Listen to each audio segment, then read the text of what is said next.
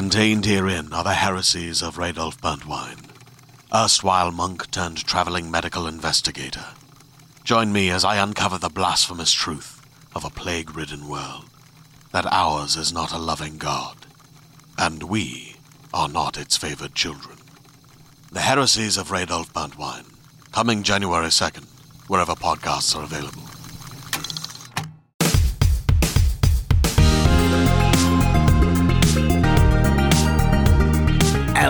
Everybody. Um, this is IGN UK podcast number 428. I thought we don't name them, uh, number them. Gav says that, but like, you know, Oh, is that just one of Gav's I'm things? into taxonomy. Well, he's away as well. so Um, when Gav's away, well, it's useful, but you probably already know that because you download it and we put it on the metadata for the app. um, hello, I'm Daniel Krupa, and this is Joe Skrebels. hello, that's me. Look at this little two-man podcast. Yes, very unusual, isn't it? Uh, just so you know, full you know, full disclosure. The reason we're doing this is it's after hours. Um, Oh. There is actually a lot of top secret stuff going on this week. I mean, when we say after hours, we should always do this. We've we've got two Ronies on the go. Ronies for Um, days. Yeah, there's lots of very like secret trips going on this week. It's- well, well, there's one not so secret trip. Gav's just on holiday in Hawaii, having the best time of his life. Putting it all on Instagram. It's very And. I mean all. He's very good. You should follow him on on the socials if you don't. Look at that massive influx of followers he just got. But also, um, we've got some secret trips going on this week, which we can't talk about for three weeks. But when we do, As someone who's good. as someone who's not on any of them, I can tell you, I'm jealous. Yeah. it's amazing. We've got some good stuff happening. We've got we're going to go see something amazing this week, um, but we'll talk about that in probably three weeks' time, I think. Um, but what we're going to be talking about today is we've got a really so the second half of this podcast, when you get to it, is a really fascinating chat that I recorded earlier today with Andy Nyman and Jeremy Dyson, who are the writers and directors of a new British horror movie called Ghost Stories which is out on April 6th. And like I say this in the interview, and the interview is a little bit embarrassing because it's like when we interviewed Jeff Kaplan and I become a little bit of a fanboy, so you can all enjoy that. But I really love the horror movie, and it's a really great British horror movie. It's So you go over fantastic. So we'll get onto the layer and we'll talk about that a bit in more detail. But that's the second half of this podcast. First, we're going to talk about another movie that is out this week called Ready Player One. what? And this is like it's a thing that's like dominated a lot of conversations in the office and on the podcast for like months and months. And a lot of them have been fairly negative or cynical or reserved. As I saw from the IGN UK feedback uh, for one or two weeks, a lot of people disagreed with my opinion that Ready Player One looked fundamentally embarrassing. But also, like, I think we kind of had this um, conversation in the pub, like after Black Oh, Panther. 100%. We were like having this, and like, it's one of those things where I think sometimes we have conversations, and you know, you're kind of playing devil's advocate as well. You're taking a stance to press it to the extreme, Hmm. and so I've seen it. You haven't, Yes. And I texted you immediately. I went and see it on my day off, Yeah. and I texted you after, and I just need to say, like, uh, I went on my day off, and I thought, oh, I do want to see it just to see what it's all about, whether our pre some like our assumptions about it were right or wrong. And I wasn't like massively looking forward to it. I went in, I sat down. First ten minutes, I just, okay, okay, okay. And then after 15 minutes, I was like, I was so into it. I was having such a brilliant time. Yeah, and this is And what I, it's just great fun. this is what I'm hearing from everyone. And to the gloating listeners, continue gloating.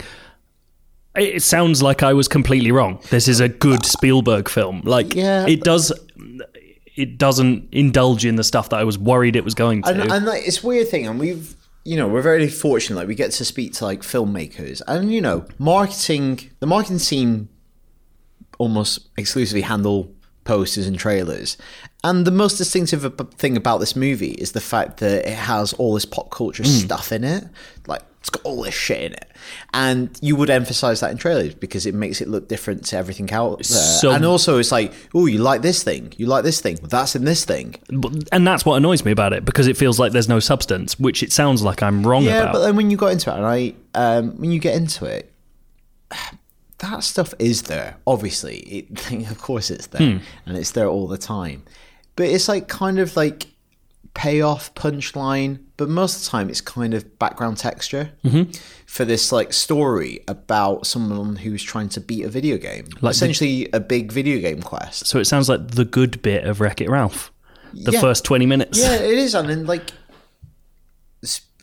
I watched the Spielberg documentary, the HBO documentary, when I was flying to Montreal a few weeks ago, and there's a really good line in it because Spielberg, though he was never went to the same film schools as all the other guys, he's like part of um, Scorsese and De Palma and Lucas, like the brats that changed Hollywood.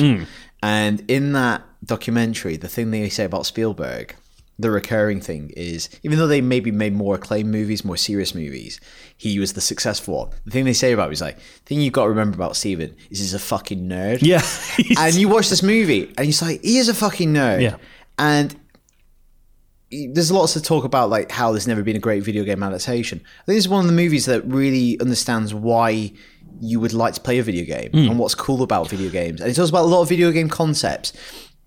Doesn't like uh, like labor them. It just assumes that you might know what they are. Yes. And talks about it. Like when you feel the trailer and all these people are dressed up in all this shit and you're like, oh, there's all these characters in it. But when you're in it, you realize that the way the Oasis works is permadeath is a thing. Hmm. And It's Eve. It's when- Eve Online. When you're playing, you accumulate what they call coin, hmm. and you can use that to buy upgrades and skins and stuff. So when you see someone in the Oasis that looks like Tracer, they've bought that skin.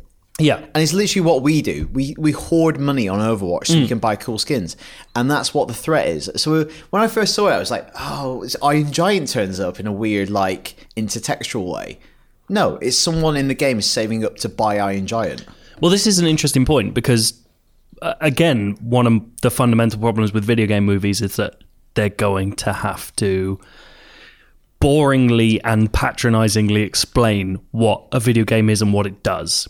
And I think, to be fair, the the section about explaining what an Easter egg is in the trailers is ham-fisted as hell in a way that really irritated me and felt ex- exemplified by the rest of the trailer. But you sent me a text, and I've read this from multiple people who I think are actual good thinkers. Um, that the way it introduces actual video game concepts feels satisfying and rewarding, I guess, to a, so to someone who plays them. So you were talking about, um, you know what? Now that I think about it, I can't remember anything you It's talked about, but some really loads of- interesting there's stuff. loads of things just layered in there, like Pay to win, you were talking pay about. Pay to wins in there, and like being part of a clan is a thing in there. Hmm.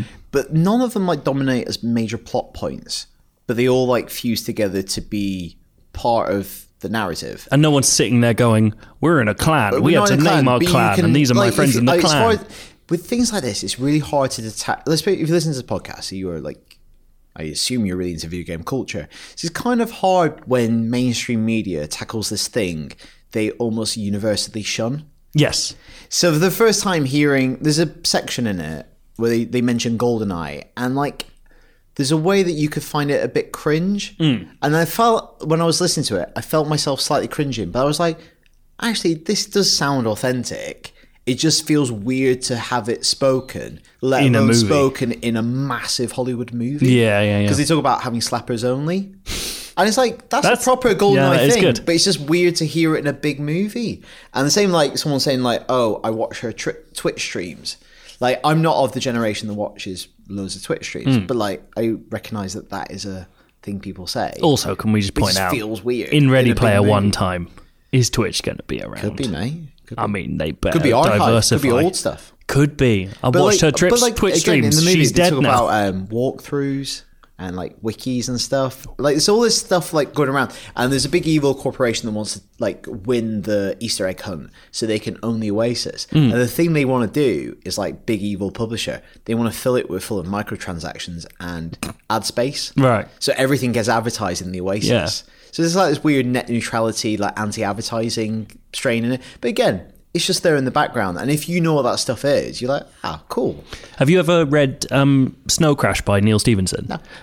Firstly, incredible, one of my favorite ever books, um, and Presage the Matrix in a load of ways. But that has a very similar thing where it's sort of the it's the point after which uh, virtual reality has been taken over by corporations, and it's fascinating. Like the way that a guy, I think it was 1994, like a, the way this guy Neal Stephenson was talking about how companies would take over a virtual space is bang on with that kind of stuff and Uh, also, like Mad, um, I'm going off on a tangent, but he did mad things like he essentially predicted what Google Earth was going to be and stuff like this, like really weird, specific Weird visions prescience. of how this all works.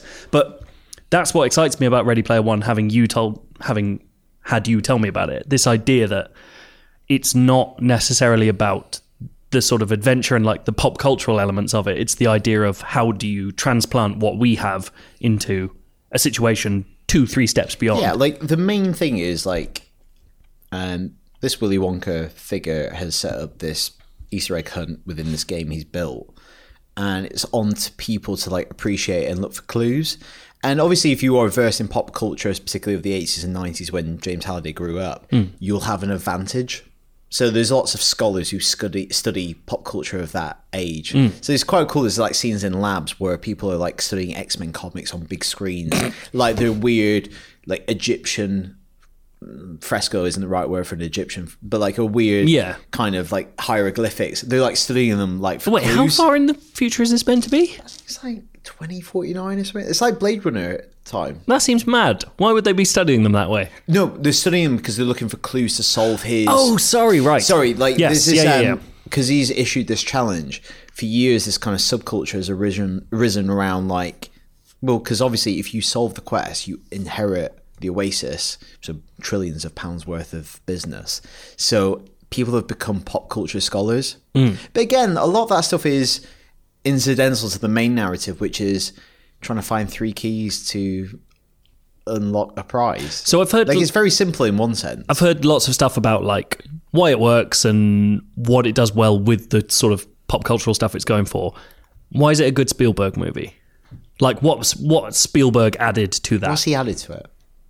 Like is it has it got the sort of childish heart of a lot of his stuff is or is it I think there's a group of five kids who play together who are the central. I mean that's thing. basically Spielberg, Spielberg, isn't it? And yeah, it's the five kids from you know, it's the kids from ET, and they're like the the clan that emerges through the game. They're in a co-op session, and they win the challenge together. Spoiler, Hmm. does I'm sound sorry.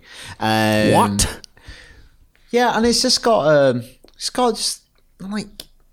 Oh, again, going back to the documentary, like he knows how to visualize a story. There's Yeah. amazing stuff when he puts on the VR headset. The camera moves in a way that you then slip into the headset with him, and it's just like orchestrating all those visuals. Because obviously there are sequences where it's just insane the amount of stuff that's on screen.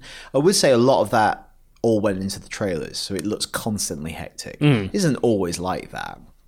There are busy scenes, but I just think being able to like orchestrate all that stuff. Also, he's probably the only director who could get away with some of the stuff that movie does because it plays with other directors' stuff Oh, okay, yeah, in yeah, yeah. a in a way that if a lesser director did it, it would seem sacrilegious. yes. Whereas Steven Spielberg does it, it's like Who's above Sp- who's who's above Spielberg? Because he's like gone into the toy shop and playing with anything he wants. Yeah. And I feel like if you gave that to like a new time director, it'd be like, have you done that? Oh, you were actually friends with him. Did you see Fair the enough. Did you see the brilliant story about Zak Penn? Um, so Zak Penn's the guy who wrote the uh, who adapted the yeah. screenplay, and he wrote Last Action Hero. And so when he went and saw the movie, there's a bit where Tye Sheridan is it it's Tye Sheridan, Yeah. isn't it? His character's driving down X-Men. driving down a road, and he passes a cinema, and the cinema's showing um, like Last Action Hero three or something. And Zak Penn didn't know that that was going to be in there, and had sort of said, "I don't want to include any of my own stuff in there." And Spielberg had put it in on purpose with is it Ernest Cline? Yeah, yeah. they, those two had collaborated to be like, "Let's put in a little surprise for Zak." You're like, "That's so lovely! What, a nice thing." I mean, obviously, super high privilege Hollywood version of doing a nice thing for someone, but really Still cool. very, very nice. Yeah. And there's like, yeah, I feel like not only does he just obviously, Joe, I'm just going to say it, Spielberg, he's one to watch. What? He's one to watch, like for the future. I'm not I'm convinced. just, gonna, I'm, I'm just going to give him a little tip for everyone listening. He's one to watch. Yeah, it's it's it's really good fun. I don't want to like big up too much because I think the expectations of that movie are all over the place. But Hmm. like, I went in not expecting much, and like people have been a bit down on it. I just thought it was just a load of fun, and I thought it really got. You get through all the kind of like busy texture of it, and like, oh, there's that thing from that thing.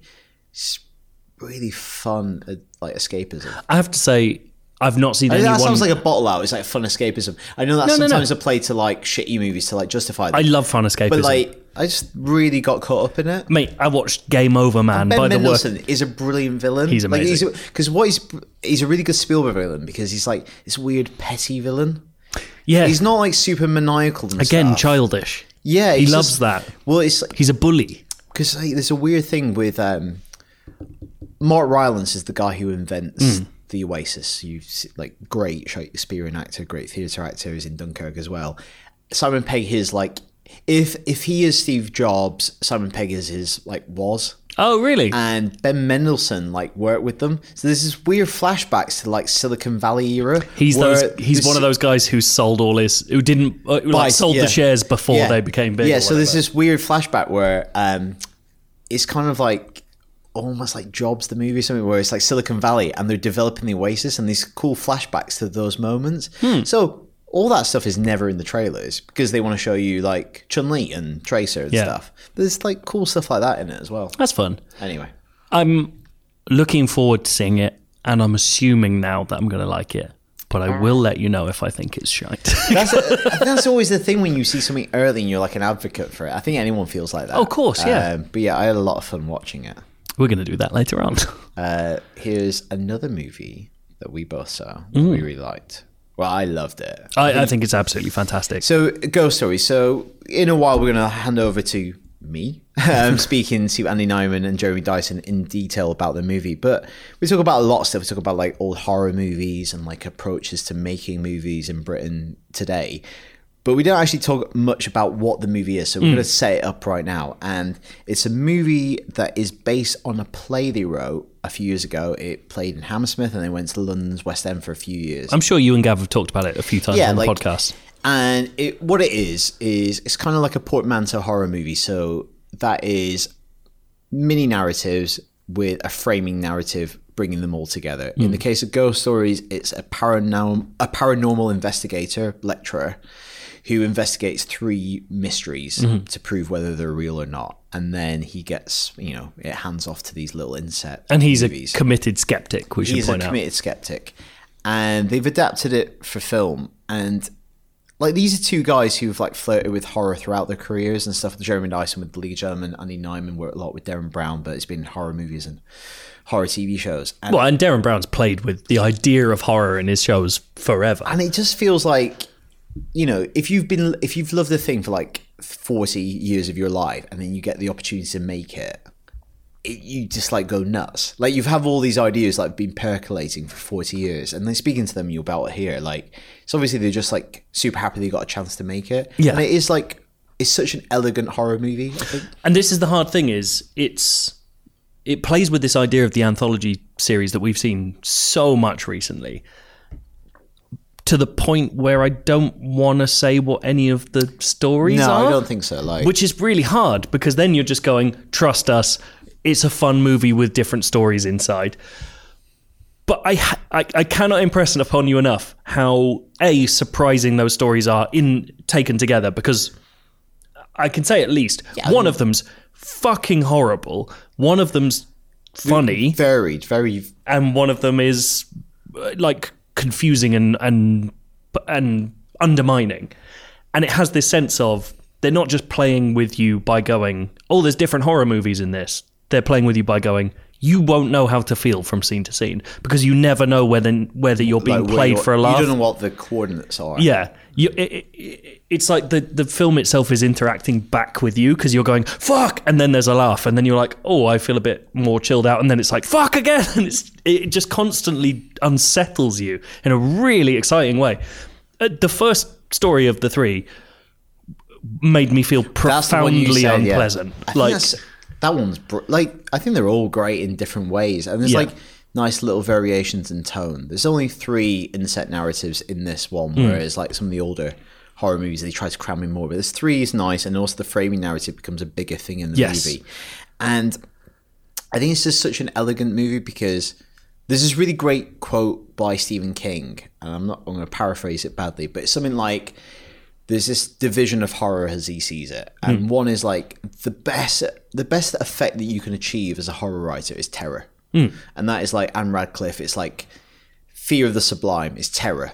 So if he's like, if I'm doing my job, if I'm having a great day, I'll terrorize you. if I can't terrorize you, I'll horrify you. So I'll show you a spider. Yeah. Something, something like that will make you feel on edge. If I can't horrify you, I'm not a proud man. I'll gross you out. Yeah. I'll show you something disgusting. And I think this movie has that full range. I think mainly it's in the mode of like terror. So it's the fear of like the spectral. It's the suggested. I think. uh, I think that's I, I think that's the overall Well, I think it's much more like it is ghost. So it is more ghostly than it is like visceral horror. Yes. But then, Yeah, no, that's fair. Yeah, and then, yeah. But then I think sometimes it steps down and goes, "We'll show you just something freaky." Yeah. And then occasionally it'll go, "We're going to do something bonkers." But then yeah, but that's what I love is I like love that change of register. it, it, it abandons the gross out element. Like there's very little in there where you're like, oh, that's gross. There's a couple of things that are a bit gnarly. What it what it skips like to is punchlines. you just go, what the fuck is that? And like you laugh because particularly one of the stories is designed to make you go, are you kidding me? Like what is this? Yeah. And then you get no explanation, and that's the Yeah. delight of it because you're just sat there going, I don't know what I'm meant to think this is. It's also Ghost Stories is super satisfying if you love British TV as well. Oh, Like the the kind of key actors in it, uh, Nyman aside, who's great but is not he's not known for the same stuff. No. But Paul Whitehouse is a major character. Alex Lawther from um, Black Mirror Alex and Lawther's brilliant. I think Alex Lawther is my favorite actor at the moment. Everything he's in, I just go, he's amazing. Uh, you'll know, probably know him best from End of the Fucking World, um, and um, third one, Martin Freeman. You've got these people who you're not used to seeing in this context yeah.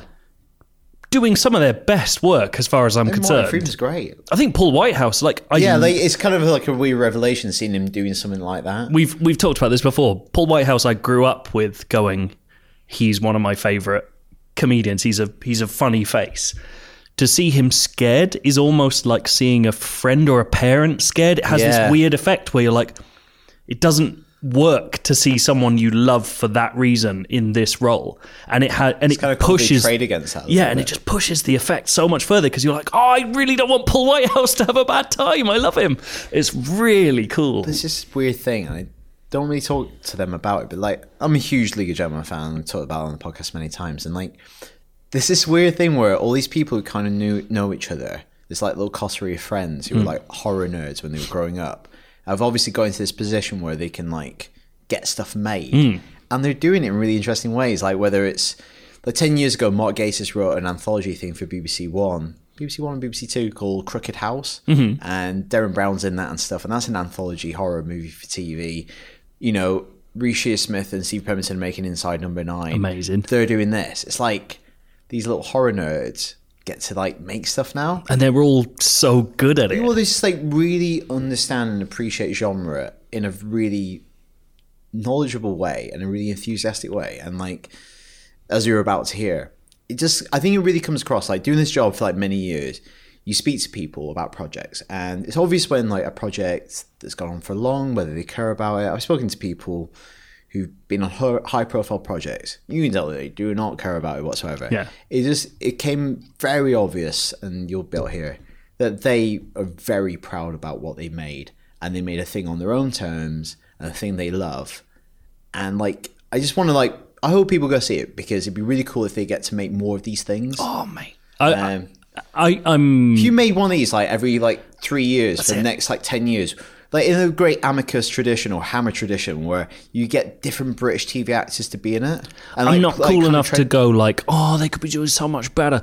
Just keep making this, please. I love it so much. Just this like condensed, self-contained idea of like we're just gonna throw something at you, and that's it, and you get nothing else, and you just go brilliant.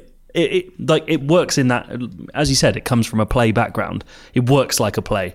You know that there's nothing to come later. Yeah. There's no franchise being built around it. It's just there. Well, it's just like a, a really good appreciation of genre and like understanding that these are the coordinates of this thing you're going to unfold, and you can just tell the people who made it have like spent a long time appreciating this stuff, and then suddenly got the opportunity to make a thing, and they've absolutely nailed it. So yeah, you, I'm going to hand over to the interview where Yeah, I I'm going to apologise towards the end of it. I get a little bit fanboyish, and you can hear me giggle. But yeah, it's very good. You should go see it so they can make more of it.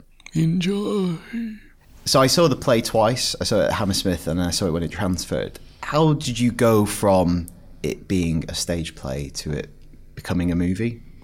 Uh, well, it was a long it was a long process, um, you know, because when we were when we were first writing it as a play in the first week of, of actually sitting down to write it, we we smelt that, that it had cinematic potential, but we we were kind of disciplined about saying yes, but we're doing a play, so you know we parked it, and then and then there was a gradual creep towards the idea of doing it. And first, it, there was interest from other parties, which we turned down for various reasons. But we came to the conclusion over time that if, if we were going to do it, we wanted to make it ourselves, not just write a script and, and hand it over to someone else. And when Jeremy says other parties, it's, I think it is important to state that they were sort of one was a proper sort of Hollywood offer, and another was a, was a wonderful American independent.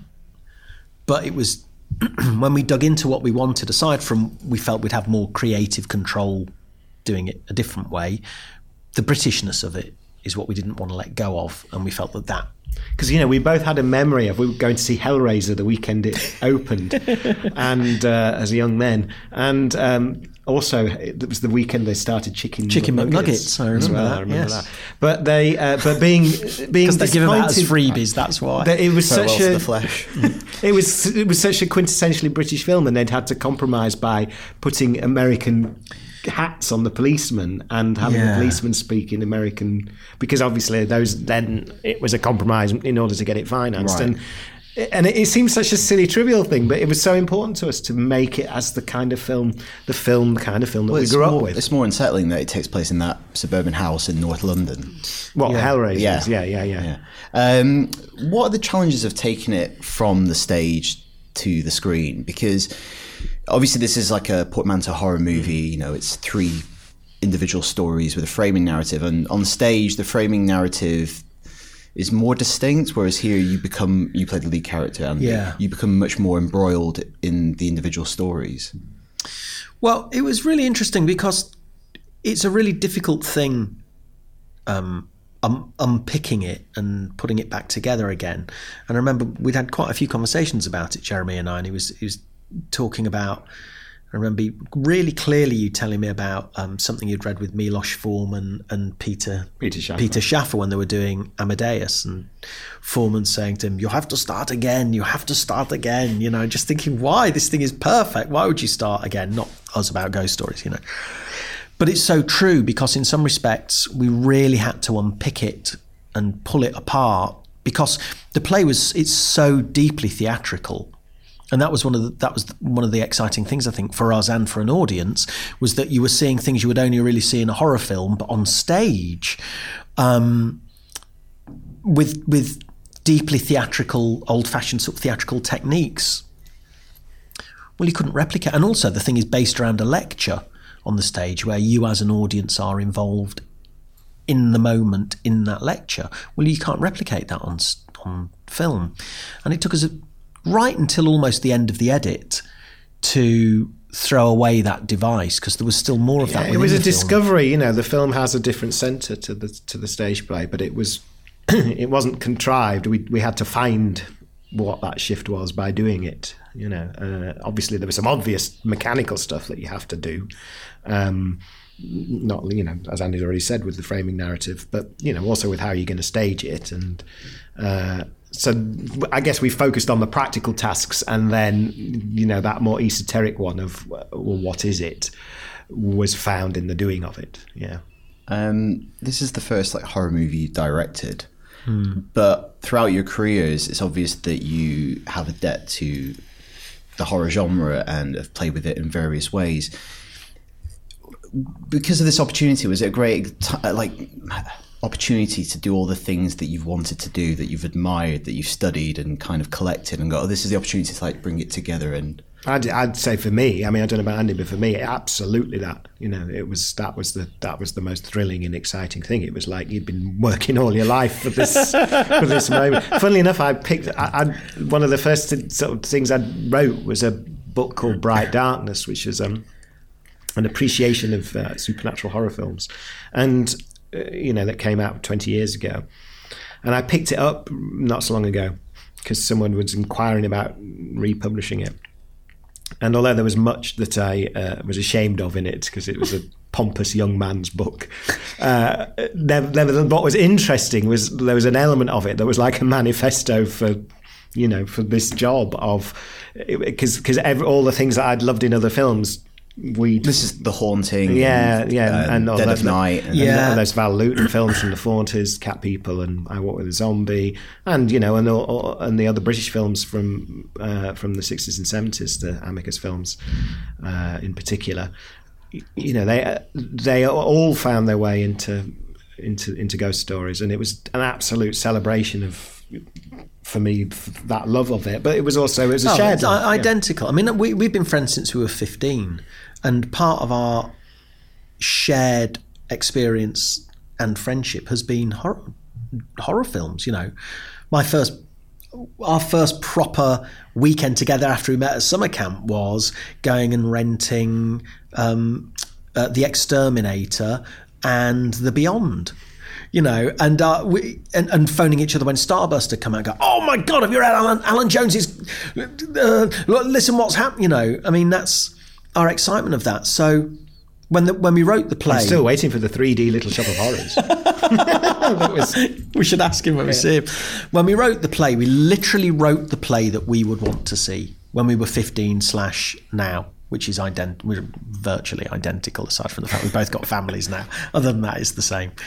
Um, and that was the same with the film because sort of therein lies madness otherwise trying to we, we, what we knew we didn't want to do was make something that felt generic or, or felt like I felt compromised. felt or felt compromised like, or a know, product. Yeah, you know, yeah, you- because there's plenty of that, and that you understand why. Because if people are spending X million dollars, they want to try and ensure that as, it will appeal to as many people as possible.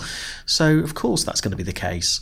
But where we were blessed with fantastic collaborators in Warp Films and Lionsgate, um, Screen Yorkshire, and I mean, I mean, it's honestly been amazing. Um, we, we've been very well supported by you know all those people just wanted to enable us to make this to make film. what we wanted Yeah. to make. And, and so literally we wrote the film that we would want to see. And so that means that you're not re- that that means you're on a knife edge as well of course because a lot of it may not work for people because a lot of it is out there, but then but then they're also the things when we talk about films we love. They're the things we love. The things where you feel like you're seeing someone's personality. You're getting a, you're getting an inkling into who they are as well as the ride that you're on.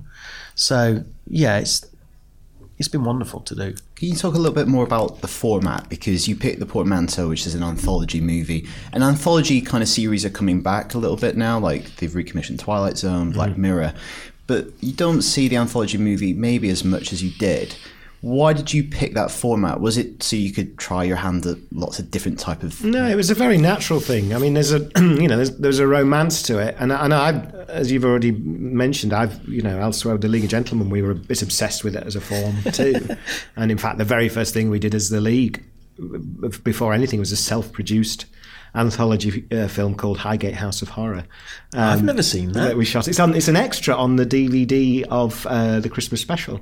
Uh, which is itself a or at least there's an Easter egg yeah. of it if if you have to dig for it, but it is Wow. it is in there, and so I you know there is there is something in the form that is peculiarly uh, you know a peculiar obsession for me, and, and not just for me, but for, it was for Mark Stephen Reece as well. So and I th- I think there's a there's a real there's a real charm to it. There's something of the campfire mm. of it. Of you know, there's something very very primal about it. Being told a series of scary stories that's just very very appealing if you like this kind of material. You know, this it's not just us that likes anthology films. Mm. You know, you know that the, we know from the response to this that there's Yeah. a, there's a there's a sizable constituency out there. And the ha- I mean, th- I think there's two sort of factions really for it. The first is British gentlemen of a certain age, of which we are, who grow up with Amicus and because they were always on House yeah, of Horror, yeah. and you know, you had this. It was part of our DNA. But I have to find the DVDs on eBay.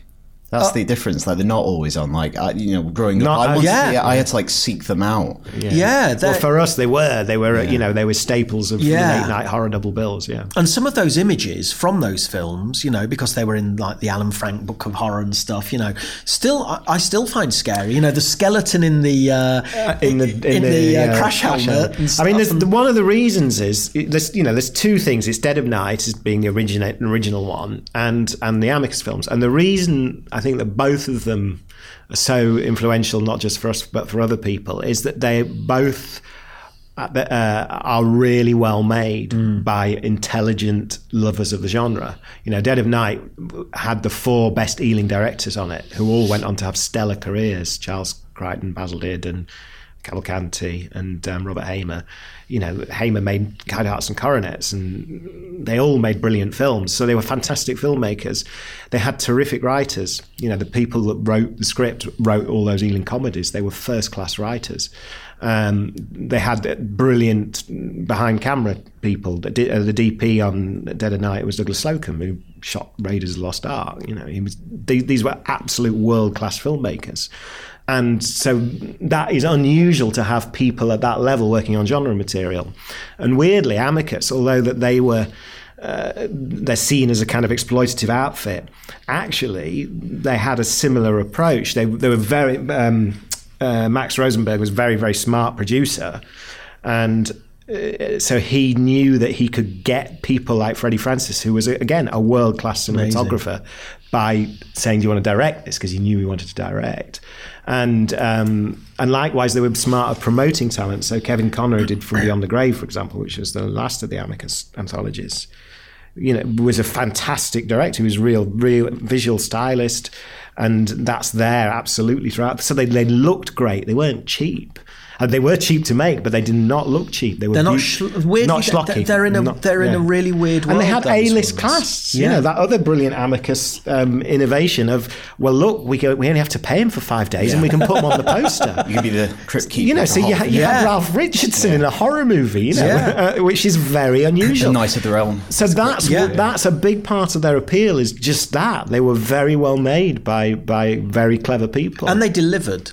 Hmm. That's another really key part. They delivered both as sort of soft horror and as pure entertainment. They're real crowd pleasers at a time when that's what we did in the British film industry. Yes, You know, that's we- a big. deal. you know, we made films that people that stopped after night after sort of 78 79 that just went that that spirit of of of making commercial mm. british films. It, it, it all flipped over into subsidized filmmaking into art house filmmaking for by because it suddenly was the funding model was different. It came from film film 4 and bbc films.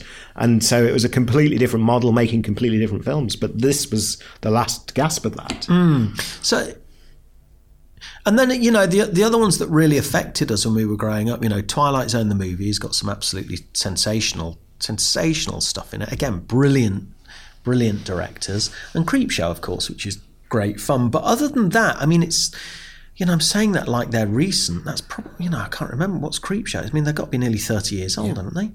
And um, I mean, there have been examples, but none as good well, as that. been- there've you been know. recent VHS Yeah, and- but there's ABC's a death, Where yeah. there's a weird thing with them, and I think ABC's is the one yeah. that's the closest of working, is that there's there's a gimmick that really helps it, and the ABC's is great because they're all you know three minutes long, maybe six at the longest, and there's a, there is something interesting about using the A to Z thing. It's a great hook.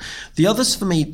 They don't quite work in the same way because it just becomes a way of you just feel actually all they're doing is stringing together short films.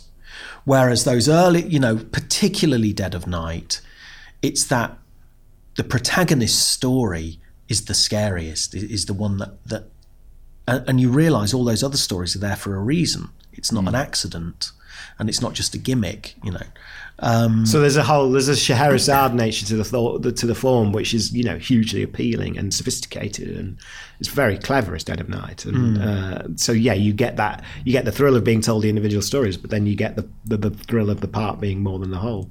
Um, in the Amicus ones, The whole being one of the parts. Sorry. I watched re-watched some of the Amicus ones at the weekend, and you know, some of them were adapted from a lot of Robert Bloch stories Yeah. and some DC comics, and there is still that kind of like slightly moral fable of like something horrible God, they're happens to something terrible. moral. Oh, yeah, that's That's what what we horrible, love. something horrible happens to something terrible, and Yeah. some of them are really gruesome Yeah. as well. Like they kind of ramp it up in Tales from the Crypt, you know, mm. with the heart wrapped up Oh, in the it's wicked. Like, what kind of depiction? Like, this seems much more kind of spectral as a movie. Than Well, this is closer in spirit to Dead of Night. Yeah, so is that Yes. like a very intentional decision that even though maybe the portmanteau people associate with Amicus, this is very much more that kind of ethereal. What did I see in the corner of the frame? Look again, or what Well, this was that? born. Don't forget, you know, and the, the stage show was born out of Andy ringing me saying he'd had this idea for a play with three men sat on stools telling ghost stories, and it, I think it was the ghost stories element Yes. that completely hooked me in because I have a passion for for ghost stories,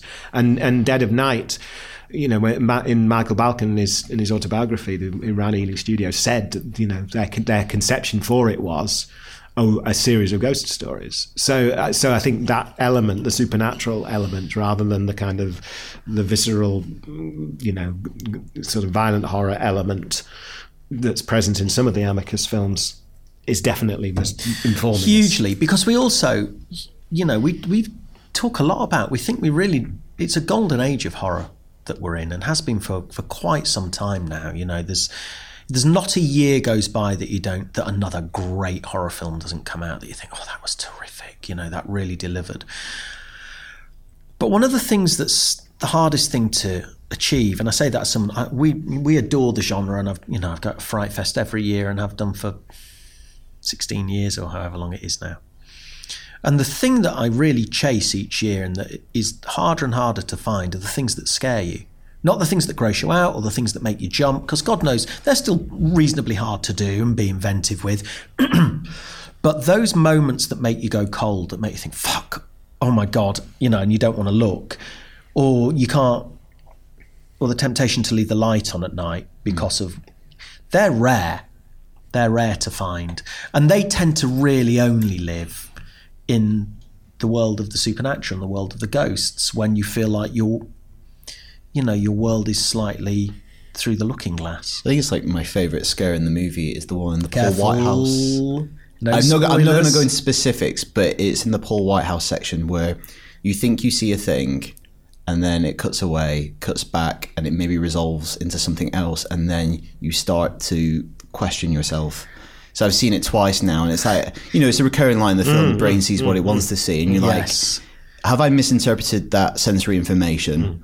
Or was it something else? And I think you play with that really well throughout the movie. Thank you. And is that kind of a weird, like drawing a connection? Does that, in a strange way, tap into kind of your magic background? Oh, completely. where like you're playing with people's perceptions, you're suppressing the rational explanation, so you create this effect of the supernatural. In a, Yeah, well, we both love conjuring. That's the. I mean, that is the other thing, really. I mean, it was hor- horror films, horror films, dirty jokes, and conjuring. I mean that. I mean that's it. Basically, that's that's all we've got. and um, and magic's a really amazing thing in the way the brain processes. Yeah, and it's conjuring. fascinating, and there's a real overlap as well because that's the other thing is, is neither of us are believers in at least the literal supernatural, as in ghosts and what have you. However, we're fascinated by. You know, there's a real overlap between the phenomena and the world of conjuring because it is about, you know, it exists in the in the in the penumbra where uh, of the flaws of perception.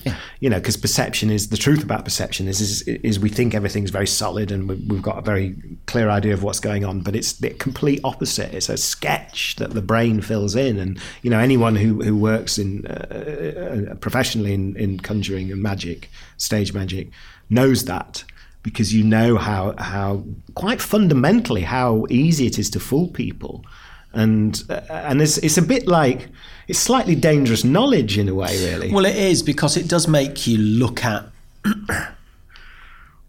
just makes you question so much, and it makes you know when people, especially when people are telling you their experiences, and you just know you're not even getting half the story. You're getting half. You're not even getting half and half the story. I mean, you're getting what they perceive. You know, literally, the brain sees what it wants to see. That's what you've decided that experience was. That's what you've decided that information means. Ergo, that's real. And it's just not true.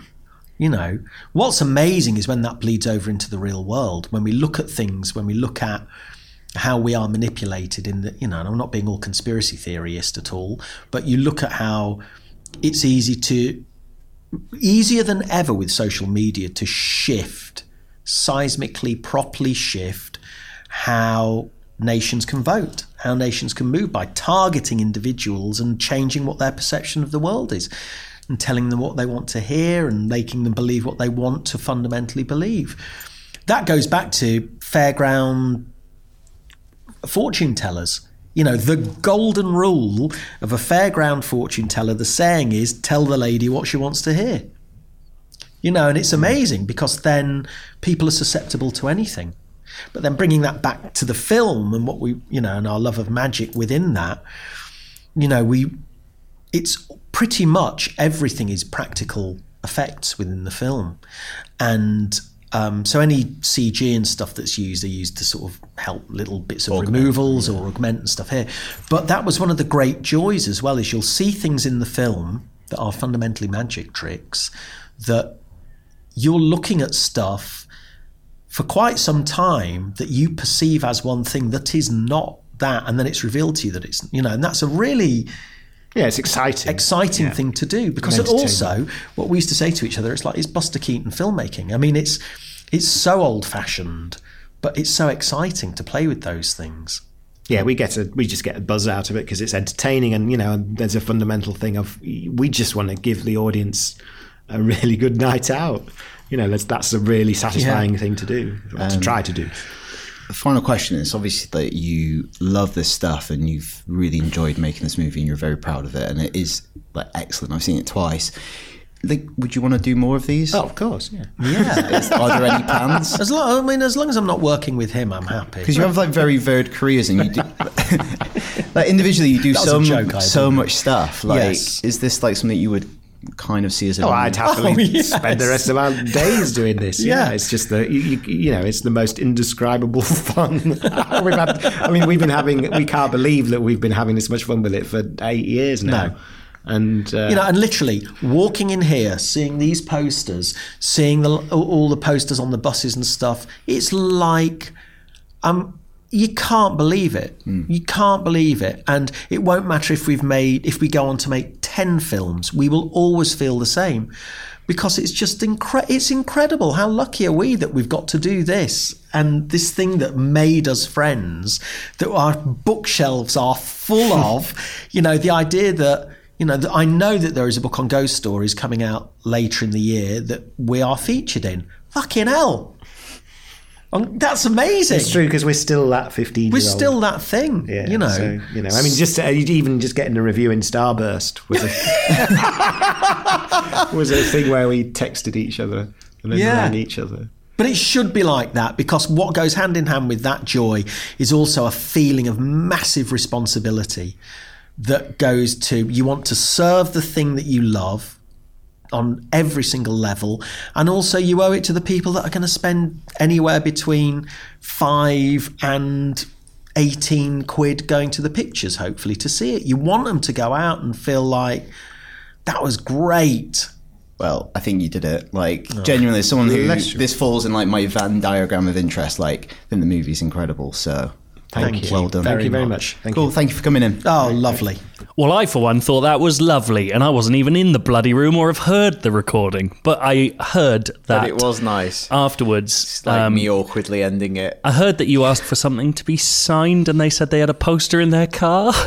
It did like I've done this job like for seven years. I think I've asked for like two things signed before because I never do a selfie and like the se- the signing thing's weird because it's like they're all working, but I just thought, oh, why not? And I got them to sign a copy of the Pan Book of Horror, Oh, that's which is like an old anthology and quite an influential anthology of horror books.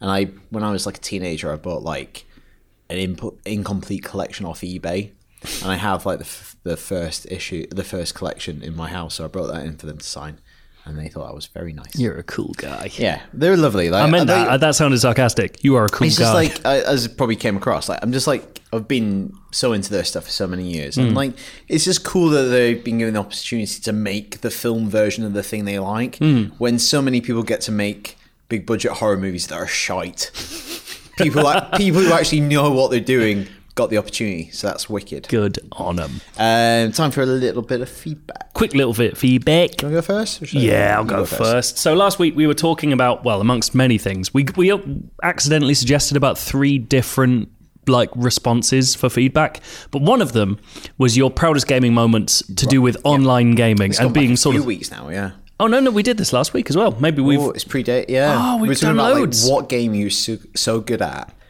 that you like make it unenjoyable for Mate, else. it all works together. So this is from Jack Gox Pierce. I don't know what Gox is, or maybe it's Gox like Goku. I don't know. We should have uh, Rory here. But we don't. Hello, guys. I wanted to share one of my proudest moments in video gaming, gaming with you. Me and my friends used to spend a lot of time hanging out in my friend's car in a car park, as all teenagers did. What? Not sure. Did uh, oh did when no one had their own house or flat yet. Uh, actually, now that you say that, rings a bell. Out of the car, Uh, my friend had a big lean on it. had a big Cool. jeep, and we um uh, I once sat in the back of it and ate an entire rotisserie chicken by myself, which would explain a lot of things about out me and my friends, isn't it, size. Uh, we would spend countless hours every day taking turns playing Peggle against each other. Sure. Peggle would appear to be a random luck based game. This is not the case when you're talking Peggle master level. We could call any shot and hit it like the masters we were. And we did this for at least two years, maybe more. When it finally came to Xbox, and thus meaning it would be online, me and my friend thought to ourselves, hey, we must be pretty good at this. Let's see how good we are. So, on day one of release, on the hour, we booted the game up and breezed through the campaign to limber up. We clocked it with the number one rank worldwide for the campaign. This got us buzzed. so we hit up competitive and absolutely dominated. We played for the entire day and night and never lost a match, holding the number one rank in the world on 1v1 and party mode, even holding some of the highest scores on individual levels of the campaign just from our first playthrough. I thought it was just kids sitting in a car. They're absolute whiz kids sitting in their car.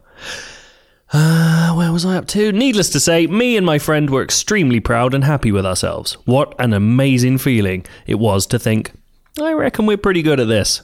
To then see that we actually were. I'm sure since then our scores have been eclipsed by far more dedicated hard- hardcore score chasers, but for that moment, we were kings, and I'll never forget that. That's a weird thing, isn't it? Like to think you might be good at something, and then later in life just try and go, "Oh yeah, I am Neymar." Has has that ever happened to you? No, obviously not. Look, Definitely at me. not happened to me. me. just had three mini pork pies. Um, Mate, you eating the last? Yeah, I had another one. Mate, I've got There's one more. in there.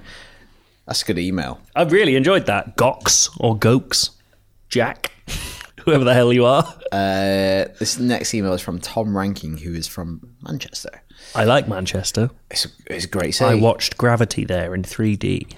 Is that what you like, Manchester? It's the only thing I've ever done in Manchester. That's why I like it. Good. um, listening to last week's podcast caused me to get a bit giddy. Ooh, I used to play SOCOM. That's a series you don't hear much about. uh, we were talking about it because my brother became unfathomably good at it when we were kids. Disgusting. SOCOM 1, 2, and 3. And they were the first games I remember playing online with that shocking extension on the back of your PS2. Oh, it's so beautiful. I was, like this, just there's a little aside here. I was also in the top 50 on Project Gotham Racing 4. Oh, I thought you were saying you were. No, smashed it. Absolutely, you smashed absolutely it. smashed it, Tom. Uh, Is that a Rockstar game, Project Gotham? Or did they do a different racing game? They did one of them. I think they did, yeah. I think it was Project Gotham. Uh, apart from having some awesome, I'm sure if we, uh, I'm sure if it's not, people will write in. I'm sure I could literally look on Wikipedia now. Not gonna. write in. We're not to do that like a lot of your other podcasts you might listen to. Apart from having some awesome memories of playing games growing up, he's now 24. And now 27, sorry. What are your worst memories? Mine is having Ally McCoist as a FIFA commentator for far too many years and getting blisters playing the Olympic Games. Oh, that was bad. The blisters. I got that on Mario Party. Um, Do you, well, I never got blisters. Do you ever use the Tamagotchi technique? as in like getting your palm on it and then. Are you literally a Tamagotchi? Oh, like, no. To rub the buttons. Because the Tamagotchi, Ah. the weird like gradient on the curve of Tamagotchi, you could like You nubbed it up between on, like, an track- X and a circle. Konami Track and Field. Yeah. That's good. Um, I went through two Tamagotchis like that. Yeah, I could see that. Dead, pooping themselves as you did it. Worst gaming memories. I think um, it's not specifically about the gaming itself. The thing that always springs to mind when I think about the horror of um, being a child was that my dad once bought me Duke Nukem 3D for PS1, and it was for my birthday, and he was going to give it to me. I saw it. I saw the case. I knew what it was. I was really excited, even though that was quite an old game for PS1, I think. But I knew what But that it's game like- was, and it was exciting. Its reputation is why you want it. Yeah. And then as he passed it to me, he saw the 18 certificate, took it away, put it in a cupboard. I thought you said he knew what it. put it in a cupboard, didn't give it to me for years. Like found it by accident. Once that like we were well into PS2. Mate, I was running around that strip club when I was Mate. like 11 on on PC. Like d- using the toilets. I've never even been to a strip club. No, that's as I close as don't know I've if ever they're gone. full of aliens or not. they could be. And in the air ducts there's like women in weird vats. I that what hated happens? that. Yeah, in in Duke Nukem there was a really unpleasant thing that like one of the collectibles was there was like women in vats hidden. It was unpleasant. Um, Duke A lot of Nukem's that not game very is- nice. No, I think we can all realise that. good game though. Like as in, literally, the game is good. Have you seen um, Ion Maiden? So it's the people who made that using the original engine build, making a new game. It looks fucking wicked, like really good. Um, I was really racking my brain's worst gaming memories. My worst gaming memory isn't to do with the game per se or in a game. I remember when my Xbox 360 got um, the Red Ring of Death.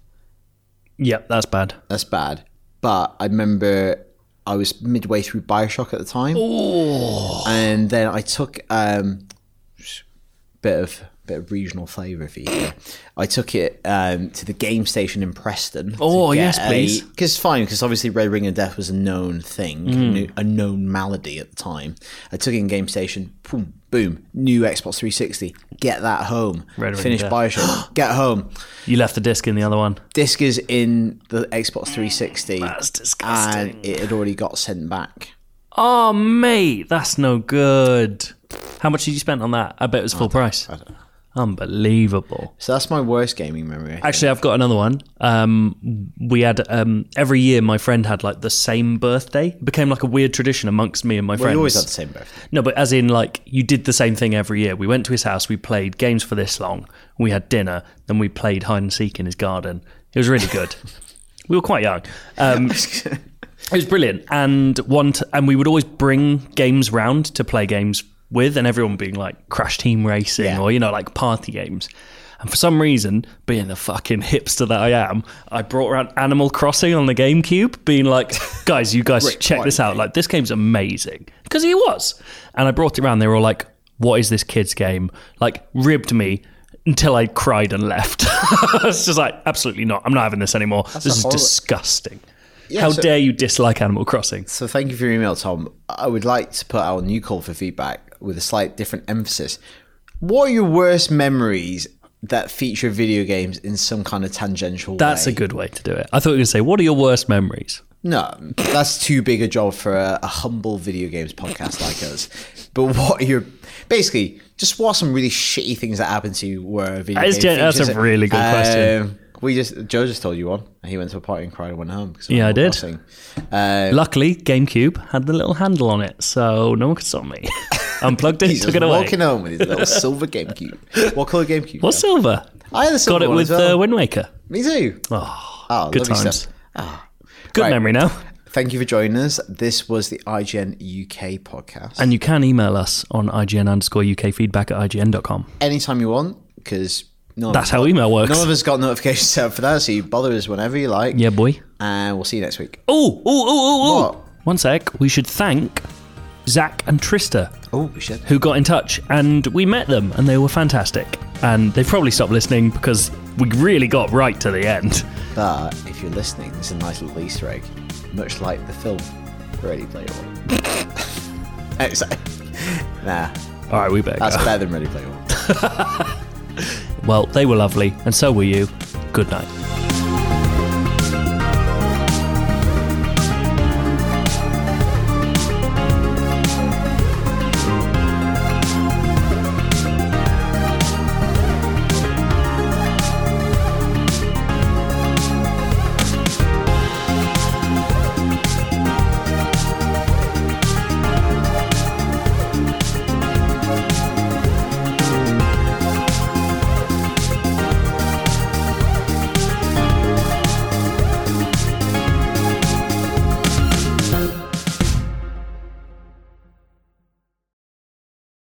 There, this is Justin Bartha. I made a funny new podcast, King of the Egg Cream. It has the greatest cast in the history of podcasts with actors like Lewis Black, I'm torn by my feelings for two women. Bobby Cannavale, You can eat it, or if someone hits you, you can put it on your cut. Melanie Lynskey, I wonder what these marvelous things are that look just like boiled chicken feet. Jason Ritter, I can break things and pick locks and kill people. Michael Stuhlbarg, The whole point is to inspire people that they should make themselves better. Ari Graynor, No, don't whet its appetite. What are you, an idiot? me, Justin Bartha, That's not just any egg cream, that's a Lemke's special. and all narrated by the hilarious Richard Kind. This is the story of Harry Dalowitz and how he rose from nothing to become New York's King of the Egg Cream. So if you like funny true stories, come listen to King of the Egg Cream, available wherever you get your podcasts.